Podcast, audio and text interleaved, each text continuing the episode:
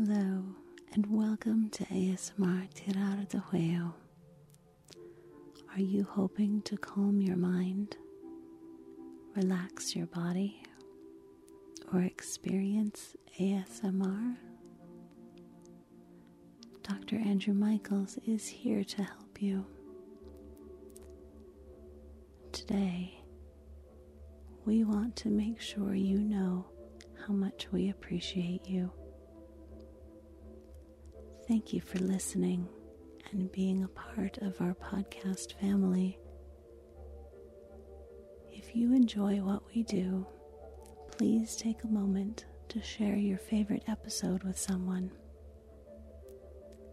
It really does help our podcast grow.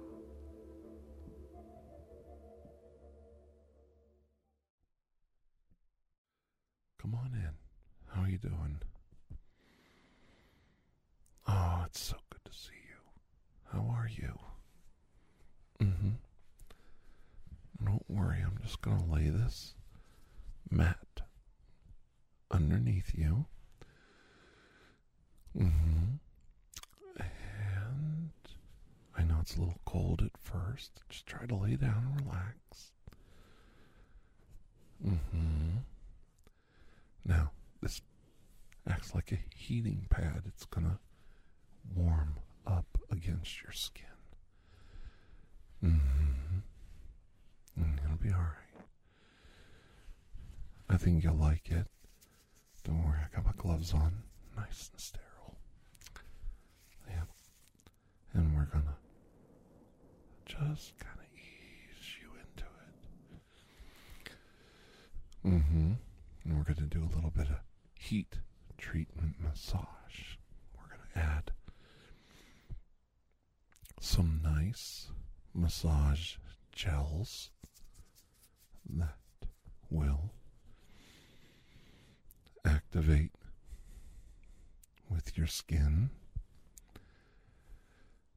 and this mat will keep them from being absorbed into the fabric so that your skin absorbs most of the gel. Now, the idea is to get as much pain relief as we can for you.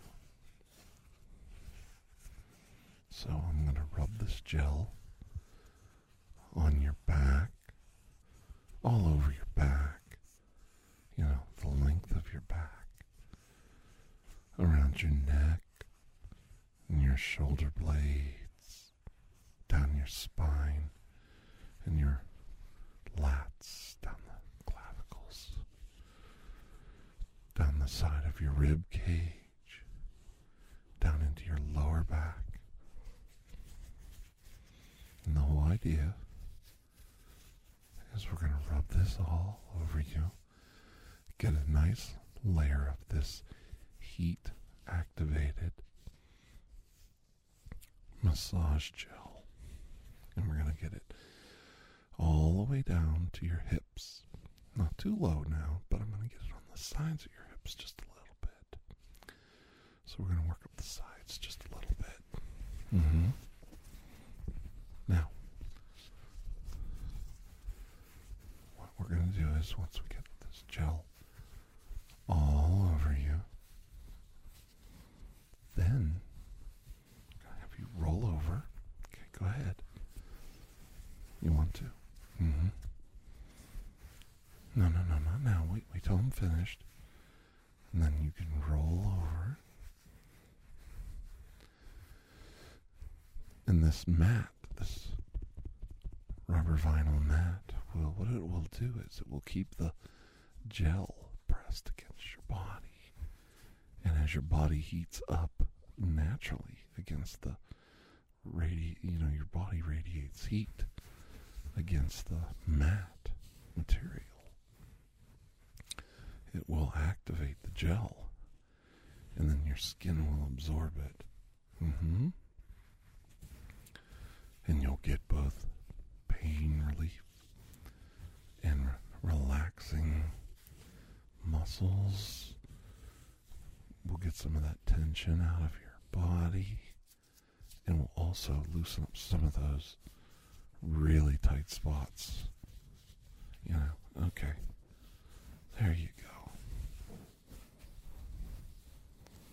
You're really tight.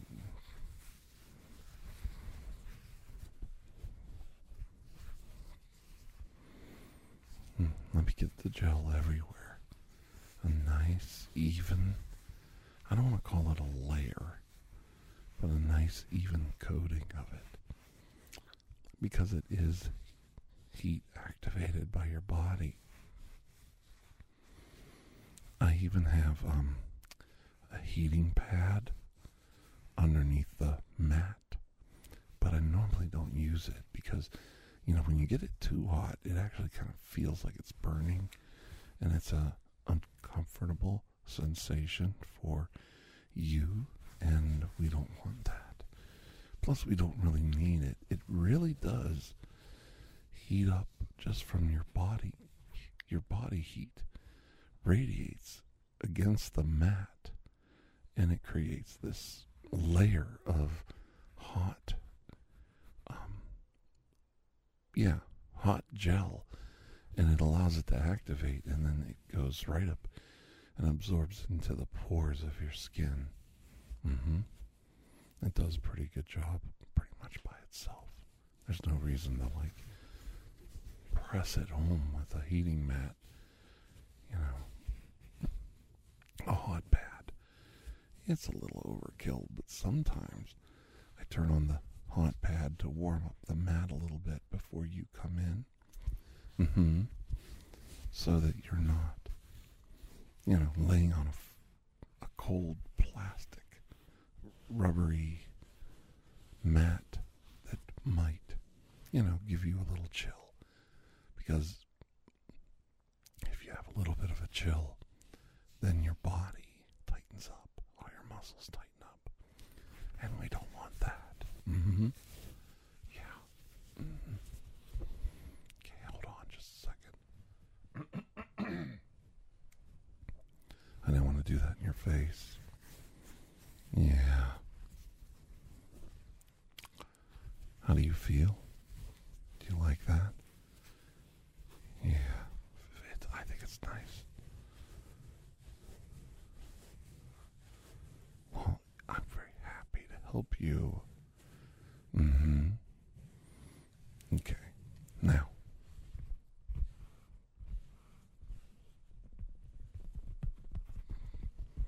Make sure we got that gel everywhere we want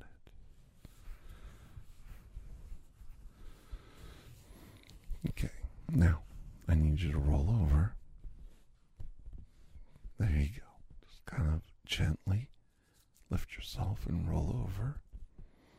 Your body's already preheated the mat. Now that you're rolling over, you can, it feels cold, doesn't it? Mm-hmm. But it's not that cold because your body already was laying on the mat, so it should be almost equalized by the time we, mm-hmm. And then we need you to just literally press your body into the surface. Mm-hmm. How does that feel? Good. It's a little yucky, isn't it? A little sticky. Mm-hmm. Now we've got you laying nice and flat and tight. We're going to contour, contour the surface of the mat. Pump it up a little bit with these little tiny air pillows. Mm-hmm. And stick those in there a couple places. We're just going to lightly pump them up with these little hand pumps. Mm-hmm. And what we're going to do is just kind of press the mat up against your sides and parts of your back where it's not quite flat. Mm-hmm. Just a couple places. We want to kind of cinch you in on the sides. We bring these up against your sides. I know it's a little chilly, but it warms up really quick. Do you like it? It's kind of like a, yeah, It's kind of like halfway wrapping you, like almost like a mummy, but only on your back and your sides. Mm-hmm. It's not sticky if you just hold still, kind of press yourself down, and the gel starts to heat up, and you'll start to feel it absorbing into your skin, and that's when you start getting the pain relief, and the joints and the muscles start to loosen up and stretch back out again, and you can feel your spine relaxing down into the product, down into the mat. Mm-hmm.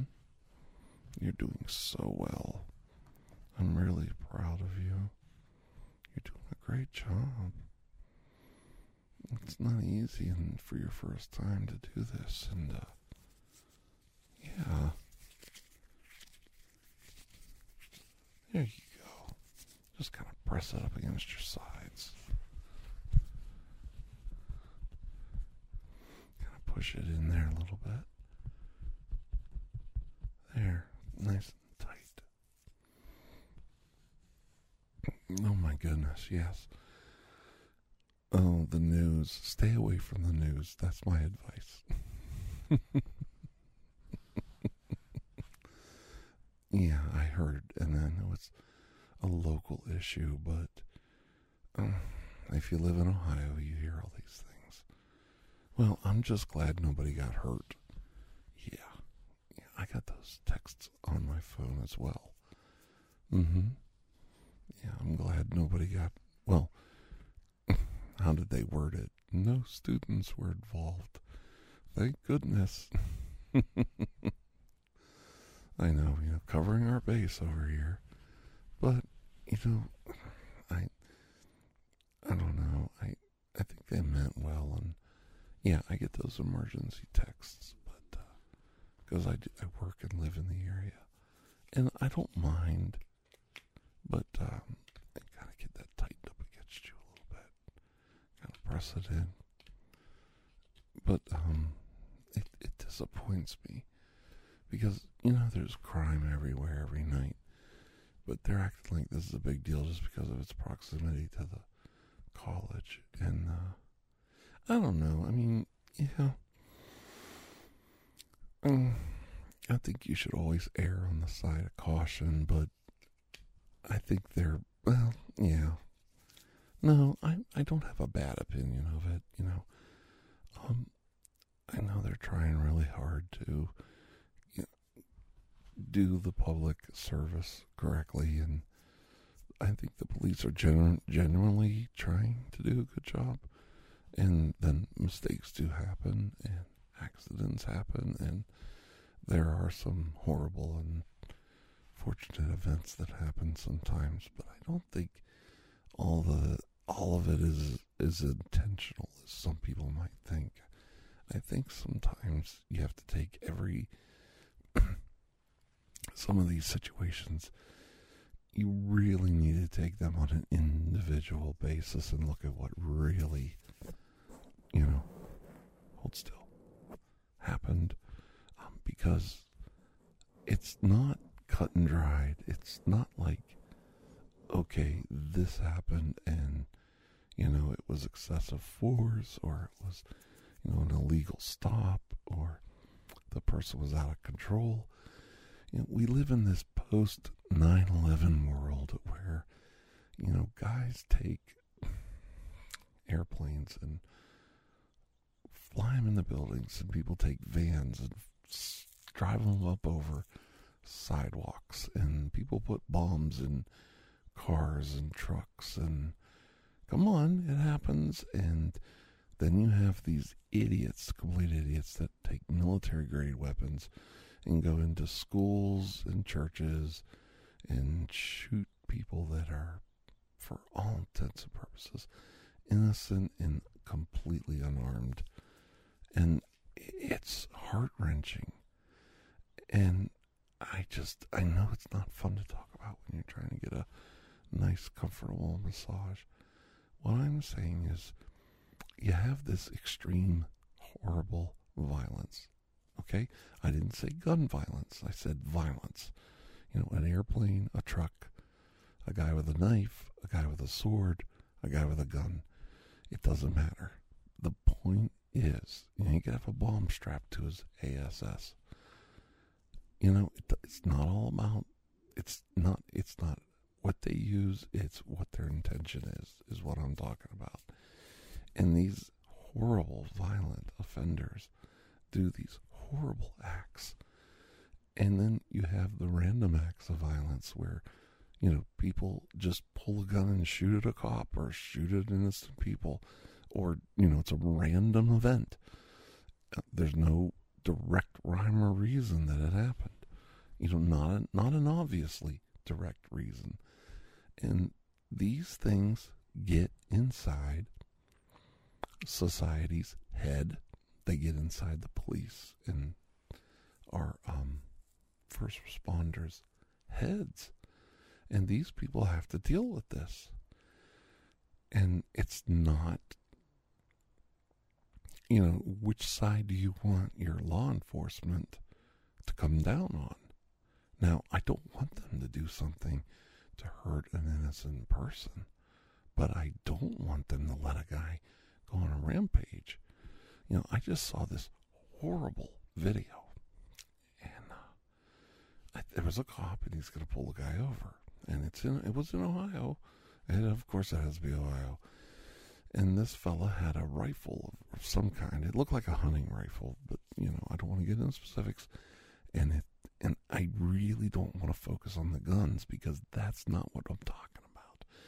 I'm talking about the violence, the unbridled, the level of violence is just going through the roof. This cop is just trying to do a normal, at least to me, traffic stop in Ohio. He's just a normal cop, broad daylight, gonna pull a guy over for some kind of traffic stop, you know, baloney, whatever.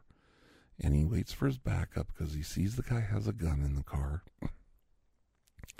He puts the lights on. The guy starts driving away, so the cop follows him. And then the guy stops. I saw the film. I'm not... He turns around in the in the in the car. It's like an S U V. Sticks the gun pointing inside his car back towards the police car and fires a couple rounds through his own back window at the cop car behind him. And the cops return fire, and I mean they open up on this guy with some suppression fire, and he quits firing. And then they run up on him, and he lives through it. And I don't think he got shot or hurt. And the police didn't get shot or hurt. But, like, the level of violence. This guy just got pulled over for a stupid traffic stop. I mean, these are, they're not routine. I don't get pulled over all the time. But I do get, or I have been, pulled over. And I'm not acting like, you know, I'm some kind of, you know, great guy, you know. But I, we all speed, we all cut corners, we all zip through stop signs here and there when you're, you know, in a hurry. You don't completely stop, and you get pulled over once in a while, like once every two or three years or so, or, you know, it's, you know, just recently. Okay, just recently, I'm driving. I I literally drove right past a cop, and he's like, "What the heck, you're speeding." And he pulls me over. I'm going twelve miles over the speed limit. Now, I didn't even realize I was. It was ten thirty, quarter to eleven at night. I'm going to work. I am freaking tired. I'm not concentrating. I didn't think I was going that quick. I was, uh, I went from a seventy mile an hour zone. That's where the seventy-two miles an hour, and um, I went into a sixty mile an hour zone, and I just was really tired, and I didn't realize um, I was still going seventy, which, you know, seventy equals seventy-two, sixty equals sixty-five, right? We all do it, we all do it. I know somebody's going to say, "Oh, I don't do that. I drive the speed limit, and I always come to a complete stop." Well, you know what? When you're tired, it's the middle of the night or early in the morning, you make stupid mistakes, you get pulled over. It's just part of life. And you talk nice to the police officer, and you try to get out of it, and you try to make a case. And sometimes you get away with it. Sometimes you don't. Well, this time I got away with it because I had a, a little malfunction with my car. Um, I don't want to get into it, but there was reason to believe that the car um, might have caused part of my problem. And I was taking it into the shop to get it fixed. And I explained that to the officer, and he, and it was legit. Um, may or may not have had to do with the fact that I was going seventy-two and sixty, but it was good enough of an excuse at quarter to eleven at night for him to go, okay, you know what, you know, you're a good guy, you haven't had a ticket in a long time, I'm going to let you go on this one for the warning. And I'm like, you're fantastic, thank you. And I thought the cop was absolutely wonderful. Highway trooper, very gracious, very polite. It was kind of a weird situation. He was, the way it happened without going into huge detail, and he couldn't believe I just drove past him speeding. And I was like, because I didn't know. I really didn't know. And I thought he was going slow on purpose. Like he was going to uh, tag somebody. Uh, and he couldn't believe I passed him. And it was just kind of a weird thing. It was on the highway too, you know, four lane highway. So we were both, like, he's in one lane, I'm in the other, and it just was a kind of a weird situation. And he thought, well, you're, pa- you're pretty bold passing me. And it's like, because I didn't know, officer, and I didn't even realize you were there, and et cetera, et cetera. And he was real nice, and it it, it was fine, and he let me go that time. I, I've gotten some tickets lately. Uh, well, not lately. It's like the last ten years. I got a couple tickets, but mainly I'm doing really good. Okay. So, um, where is that going with this? You know, it's just a stupid routine stop. Now, it was at night, and I was nervous, and I pulled way over so the officer would be safe off the road. But I'm thinking to myself, you know, I see these other people getting pulled over, and they immediately go to this extreme violence. You know, uh, I saw one with a lady. I don't think she was in Ohio, but I know people have seen this. She's in an S U V. They're trying to stop her. She's got a kid in the car, and she about runs the guy over. That's where it starts. And then she's trying to go down the road. There must be ten cops trying to stop her. Just stop the car, honey. Just stop it. She's got a little kid in a car seat in that car. And she's ramming backwards and forwards and sideways and every other way she can into cop cars, into, um, I think some of them were cops and some of them weren't, trying to stop her. And I'm thinking, what in the world? I mean, this is just a, a mom. This is a mom. No gun involved, thank goodness. And thank goodness the police re- were restrained and trying not to lose their freaking marbles. But a couple of them had either their guns out or their hands on their guns. But they didn't do anything because there's a, there's a kid in the car. Thank goodness they didn't overreact or, you know, I, I couldn't blame a police officer if something bad happened. She literally, at the beginning of the video, almost ran a guy over. And it looks like she really hurt him. Like she bounced him off the hood. Um, she's sideswiping another car, and she just kept pushing the gas down until she cleared the car and almost ran this guy over. And I'm thinking, oh my goodness, you know, she's got to kill somebody.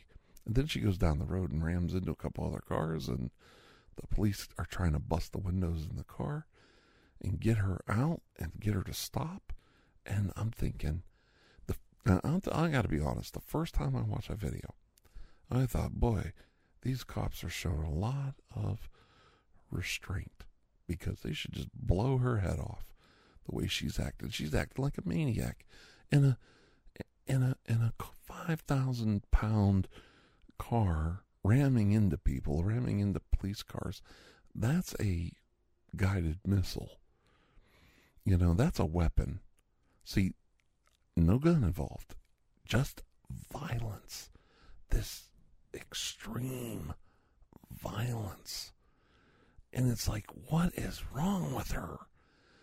It doesn't matter if it's a man or a woman or what kind of weapon they use or what kind of, you know, what their ideology is or what their politics are.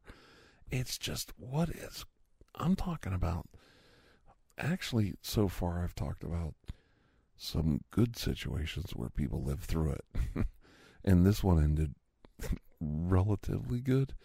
They, I think they broke one of the windows or both, the driver and the passenger window, and they finally got in the car and stopped her and then got the kid out of the car. And I was thinking, oh, that's the thing. The first time I watched it, I'm just watching in my mind. I'm watching a crazy person fight back against the police for some reason. It's resist, resisting arrest and resisting stopping. Um, when as she's directed by the police to stop, stop, and you're not, you're, you're doing something wrong right there. And I don't know why she's doing it, but I didn't know the first time I watched it. I was looking at, oh my God, she almost killed that guy. She almost killed this guy. She almost ran this guy over. She's ramming her uh, S U V into a police car. And I'm trying to figure out what the police are, what their angle is on it, you know? Because you see them touch and grab their guns, but they're not pulling them.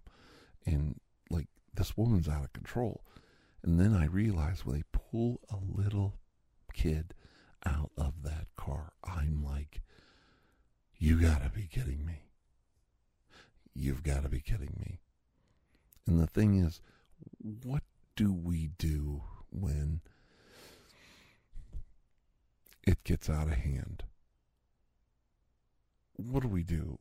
You know, there have been some horrible encounters between police and authorities and vigilantes and overzealous police officers and co- completely unhinged people in the public. Like when a guy opens fire on a crowd, we're lucky that more people don't get hurt in the crossfire. You know, I, I just, I don't know what to think anymore. It's not, the reason I, I'm not one of these guys that, I'm not anti-gun, I'm not pro-gun. I'm a human being, and I love my fellow brothers and sisters. And what I want you and I to think about is not the weapon, not the ideology, and not the politics. Because that's where we get in the mud. That's when we dig ourselves in up to our knees and we can't move. I know those things are important, but what I want to focus on right now is how somehow a segment of our population believes it's okay to go to extreme, violent reaction to simple situations, and it's off the hook. Like, I know people have always been angry, people have always been emotional, and people have acted out in a violent way. Maybe we just see it more now because we have cameras all over the place, and people carry cameras. The police officers have cameras right on their uniforms. And a lot of times the assailants or the people that are unhinged in the public, they have a camera. There's guys that put cameras on their guns, or they wear a camera and they film the diabolical things they do. So cameras are part of our world now, and maybe we are seeing it more and getting exposed to it more because of the advent of the uh, modern age and the cell phone and the ca- the cameras that are just readily available, you know, GoPros and cell phone cameras, and, you know, a lot of people make a living just filming um, police. Uh, cop, they're called cop watchers and First Amendment auditors and all these people. So there's all these people. There's even anti-First Amendment auditors that, you know, audit the auditors, and it goes on and on and on. And the point I'm making is there's always a, a camera on. The camera's almost taken a, a life of its own in modern society. And maybe we're seeing it more often. Maybe we're getting exposed more. Like, when I was growing up, there was these these amazing, rare films like the Hindenburg. When the Hindenburg burned up, there actually wasn't, and this is nineteen thirty-nine, and they had cameras that you actually had to crank. They didn't even have batteries in them, I don't believe. You cranked them. And then they ran for like thirty seconds to a minute, and then you cranked them again, and you got another thirty seconds to a minute. And then other cameras were, you know, steady crank, where you cranked it until you ran out of one reel of film. Those would be, I think, eight to eight minutes, fifteen minutes for a um, for a big size film roll, uh, which I forget what they call a can of film. It's, uh, but anyway. Um, In nineteen thirty-nine, I think it was, when the Hindenburg, maybe it was thirty-seven, but I thought it was, maybe it was thirty-seven. But anyway, when the Hindenburg blew up, blew up in New Jersey, it was a big deal. And there was like actually four people filming it. One was a home movie camera, and then there were three professional, I think, uh, film cameras there. And one guy, the famous recording, was a guy recording on a record.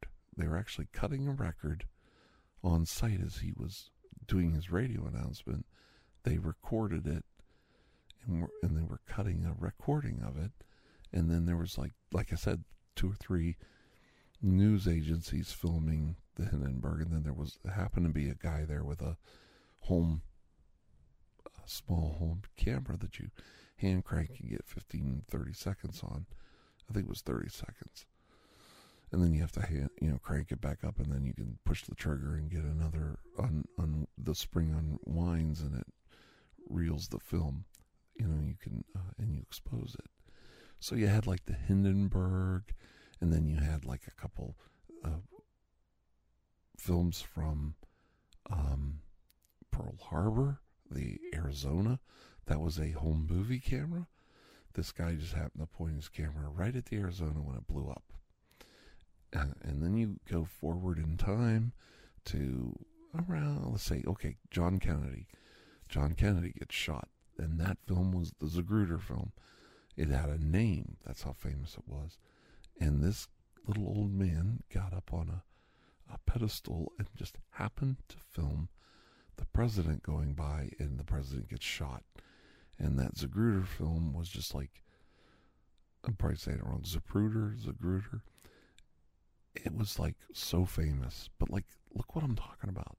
Over the space of forty, fifty, sixty years, you're talking about the Zapruder film and the Hindenburg, and maybe the Arizona blowing up at Pearl Harbor. They had these rare and exotic films, and then you get a little closer, and it's Vietnam, and you there's the one of the kid getting assassinated by the South Viet Viet.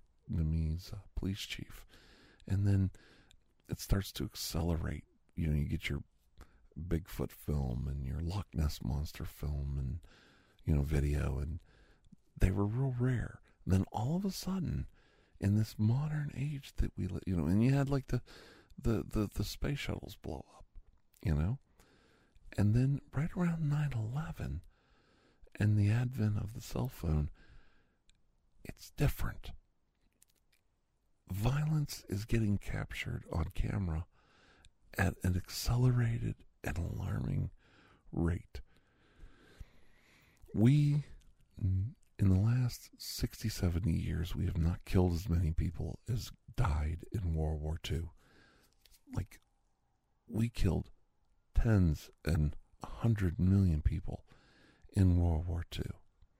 But you didn't, and they did film some of that atrocity and some of that like the bombings and the shootings and the devastation, but it wasn't at the level that you have today. And we don't kill people on this industrial war level like we did back then. And we kind of are right now with what's going on in Russia and Ukraine. Like, there's like two or three hundred thousand casualties. But even then, it's different. It seems more extreme now because we have so much film evidence. Like I said, you're, you live in Ohio. Okay? Ohio, cops, violence. You look it up. There's a film of the cops shooting this young man in the middle of the night. Then there's this one of this guy shooting the cops in the middle of the day. And then there's video of this guy getting shot and this woman getting shot and this crazy guy trying to, you know, blow up a building and all this weird stuff and the train derailment. And there's all this violence. And this is just Ohio. And then you can expand it out to other states, other police stops, other cities, and it just keeps going on and on and on. And I think we have, I don't know what we're doing wrong. I don't know if we're making it commonplace.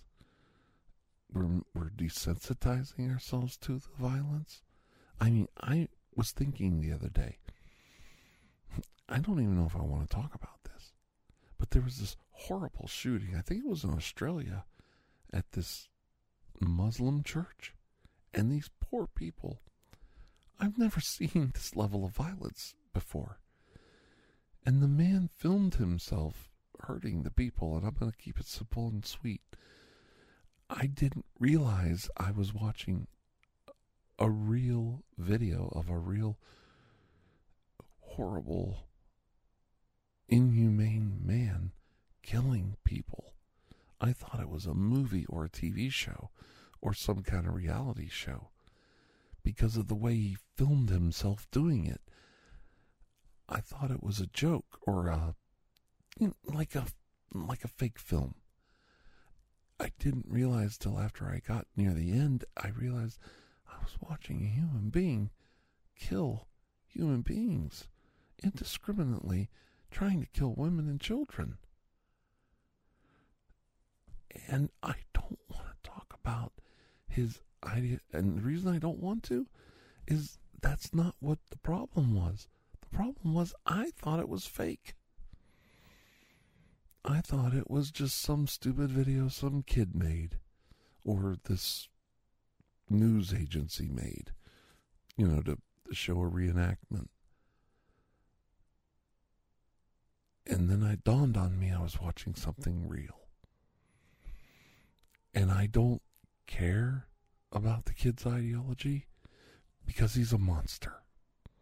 I don't care if he believes in purple-headed aliens or Nazis or whatever. The man is an inhuman monster. And he needs removed from society because he can serve no purpose in society after what he did to these poor people, at a, and I don't care what your religion is. I don't care where you fall on these issues. You don't go into a room full of women and children, ever. You're never justified doing this to people. I don't care what your deal is. You're not justified. And it breaks my heart. It breaks my heart. And I think, why are we letting this go on at this level of violence? And maybe if you look at the statistics scientifically, there's eight billion people, and I've heard some people say that violent crime and all this stuff is kind of going down, but the mass shootings and the violent, extreme violent crimes is bad, but crime and shootings and everything in general is getting better. Maybe it might be worldwide. It might be certain types of violence is getting better, but you know, per capita depends on, you know, you got to look at the population versus how many acts. so many variables go into this, but the bottom line is we're supposed to be getting smarter. I'm wondering if our justice system is not hmm, taking some of this stuff into account. You know, after World War One, we had the Versailles Treaty, and they punished Germany for um, starting the war, even though there were a whole bunch of people involved and a whole bunch of parties involved. They basically came down on Germany because they were the ones that kind of really put the stroke to everybody. And they punished Germany and sig- kind of singled them out. And that set up World War Two. And then World War Two was just a woo, like we're, you, if you thought we were bad, we're going to really show you how to hurt people. And they got help from the Empire of Japan and Italy and other countries. And Germans weren't alone. Don't sit there and act like, well, it's just little old Germany. There was Germany, and then Finland was actually an ally of theirs, and Romania was an ally of theirs, and other countries were allies of theirs. And depending on what side of the fence you were on, the Vichy French were on their side at one point. You know, they were an ally to Germany, and the, you had the Free French saying, what are you doing here? And uh, so, you know, thank God for the Free French and De Gaulle and uh, the fact that we backed those people up and got France free again. And, uh, you know, I just, I sit back and I watch this crap and I look at it and I think, you know what? We tried to do something right after World War Two. We didn't treat Germany like they were our enemy, but we tried with the Marshall Plan to turn them into an ally, to rehabilitate Europe, to bring Germany into the European society as a trading partner and as a friend. We tried to make a friend out of an enemy. Now, we did do the Nuremberg trials, and we said, hey, certain crimes are so heinous that they get to the level of crimes against humanity. Okay?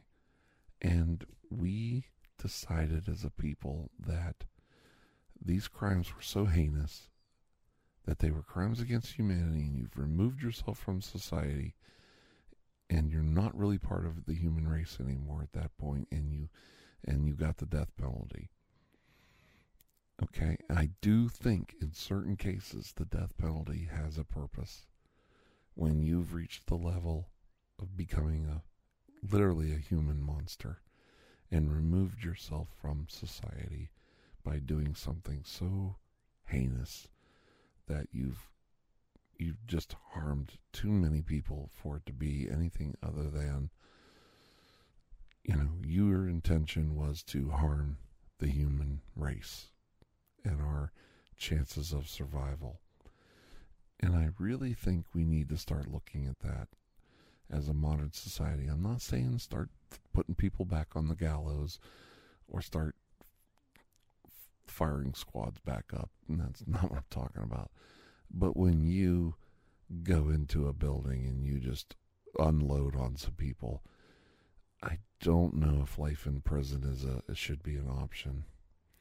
That little jerk down there in Florida that unloaded on those kids in, I think it was Parkland, Florida, and then he goes and gets life in prison with no chance of parole. Like, what is that kid gonna do to serve society going forward after he killed, I think it was what, fourteen people or something?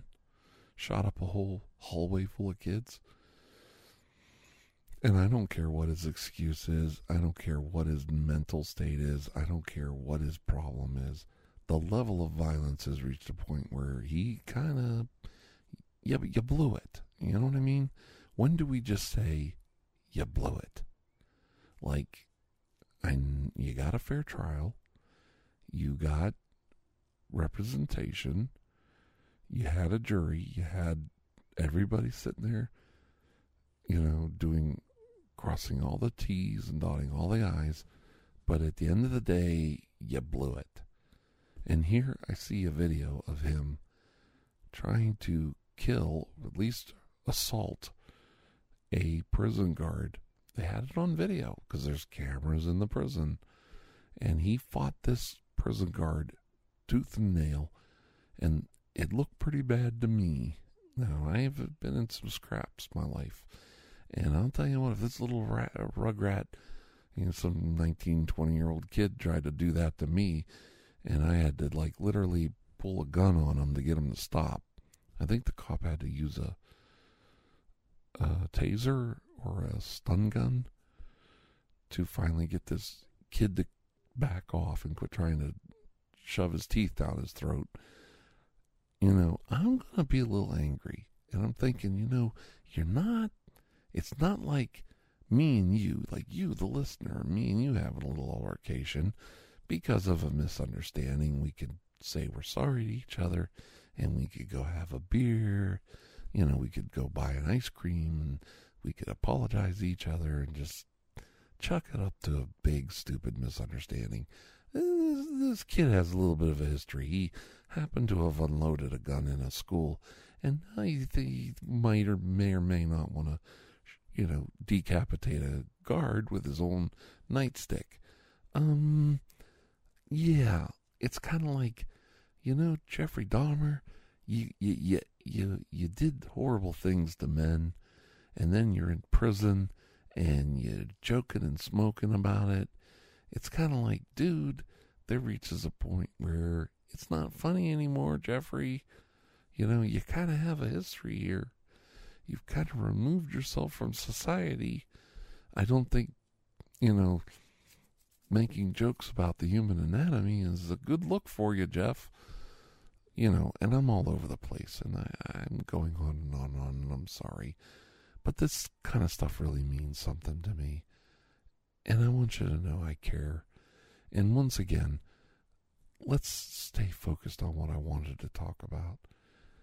I don't want to talk about guns. I don't want to talk about bombs. I don't want to talk about violence. Like what ideologies are out there in politics and what side of the fence you fall on. Because at the end of the day, none of that matters. It really doesn't. You know why? Because that's not going to bring these people back. It's not going to bring one single person back whinging on about politics, guns, violence, or how they did it.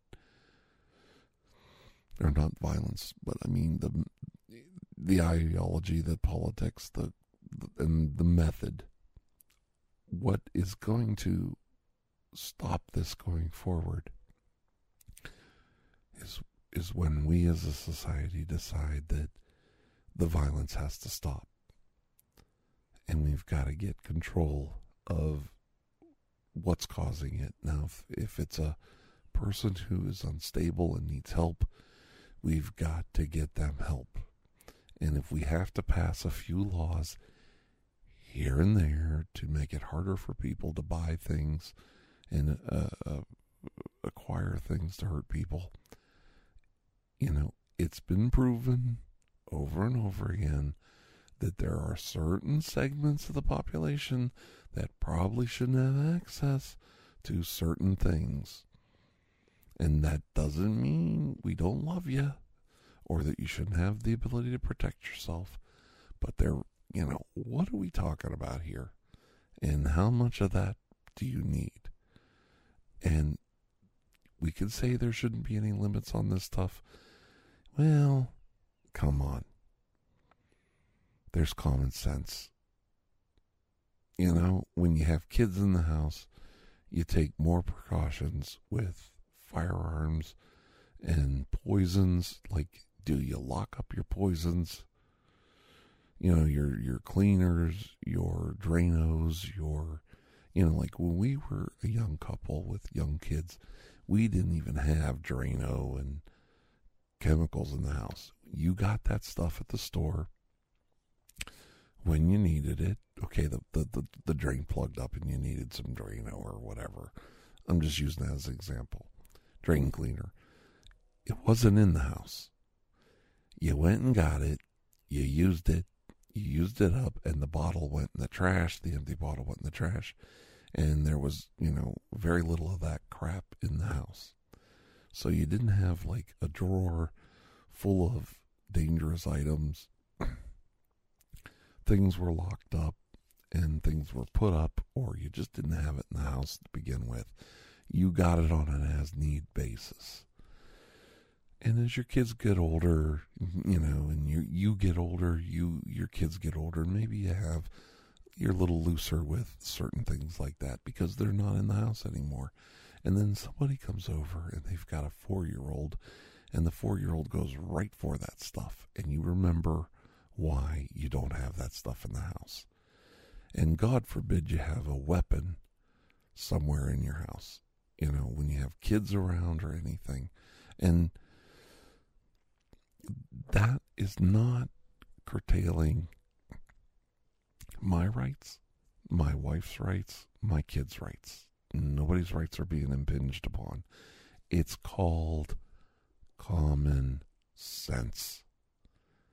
And if we know, and there are parents out there that have, I have heard the agony of these parents trying to turn their child in. That kid that shot up, um, that's representative and that judge down there in, I think it was Arizona, the dad was desperately trying to get his kid some help and get his kid off the street and stop his kid. I think he turned his son into the police that day, and his son tried to steal his car that day, and there's this whole chain of events. And here is a parent struggling to try to get some control over the situation and help his son or his daughter, and it just escalates to the point where a horrible act of violence happened. And it doesn't matter what the kid used. It really doesn't. It matters what happened. And the agony that these families go through time and again, like that kid that shot up the Waffle House in Tennessee, and over and over again. I feel like I'm just going on and on about something. When I hear all this, I hear the agony of the family, the victims, the perpetrator's family. And I think we've got to use some common sense. And when societies do that, and they They act as a society. Now, here's the key.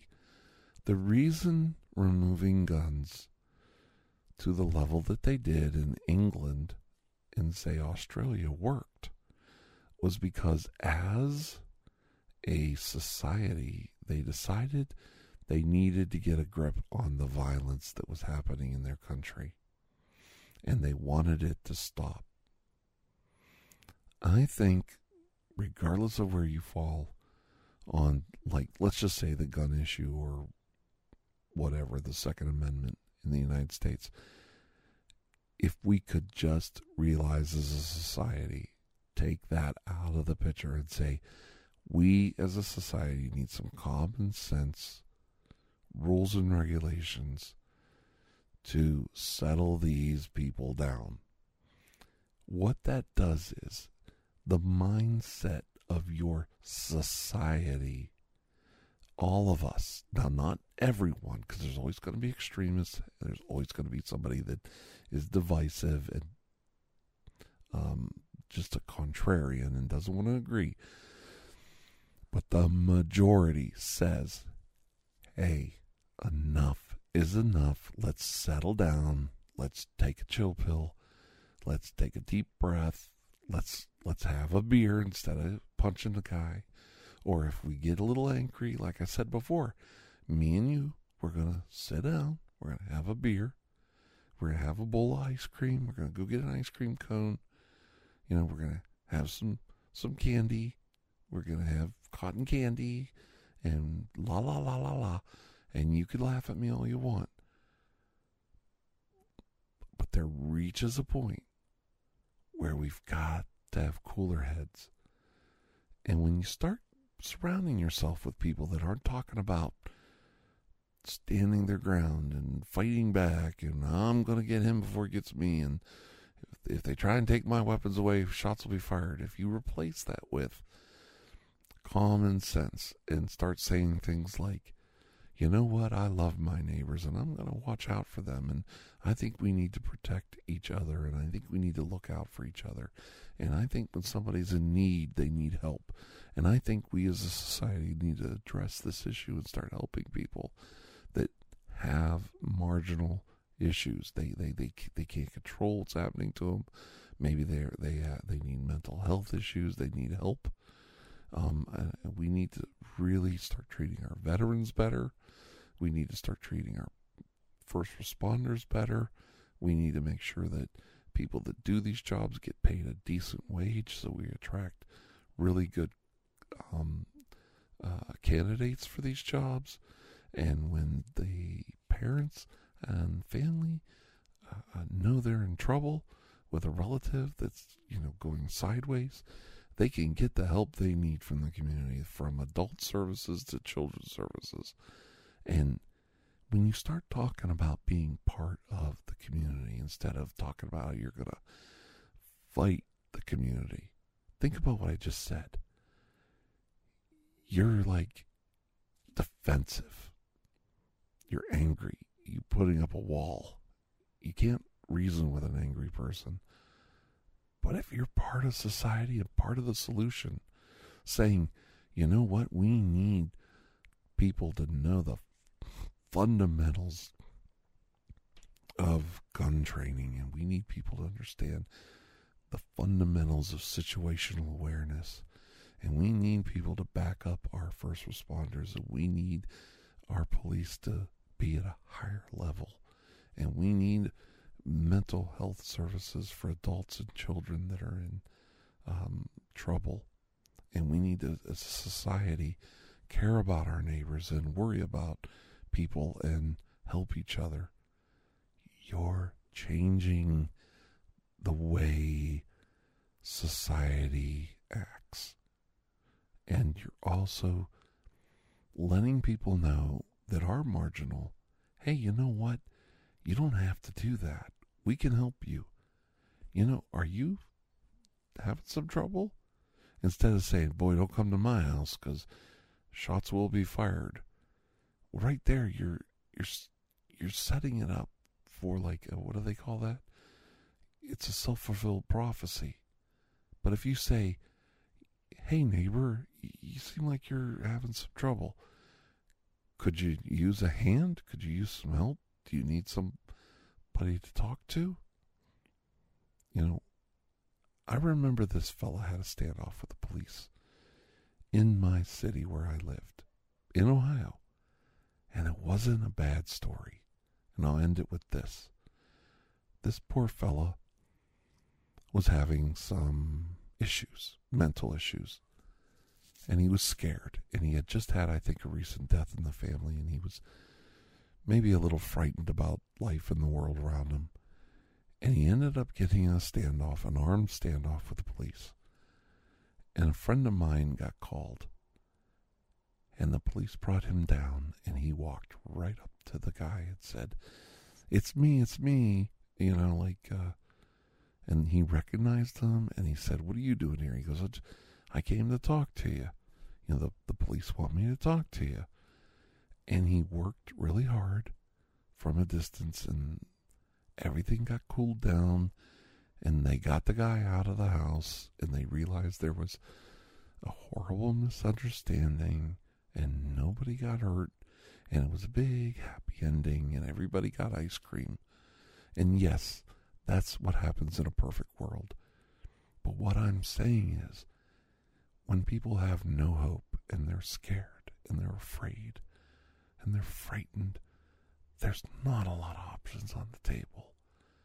And I think people go down these rabbit holes and they just get further and further away from a solution that would be less violent than what they fill their heads with.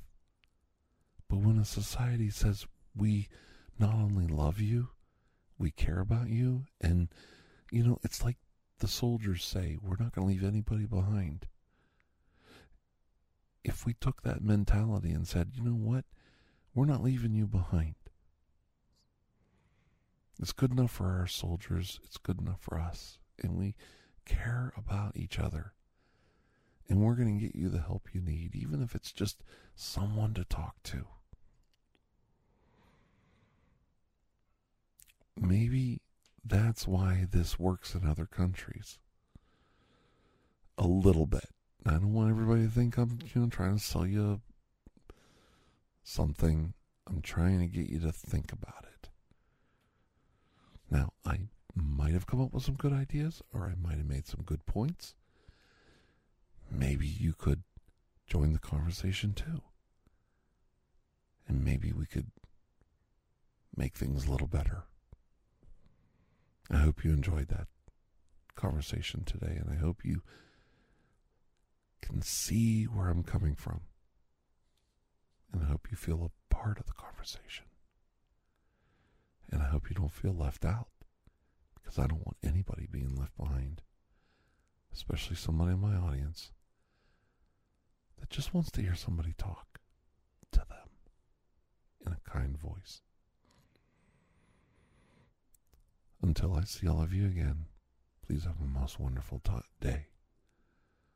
A most blessed day. Bye-bye. Thank you for joining us for A S M R TirarADeguello. Please take a moment to share, rate, and review this podcast.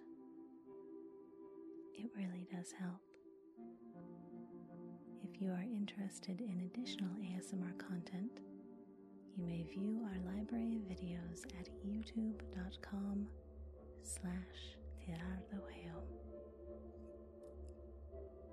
The theme song, Atlantis, is by Jason Shaw of audionautix dot com and is used by permission. Correspondence, including questions or requests, may be sent to tirardeguello at gmail dot com. On behalf of Doctor Andrew Michaels, thank you.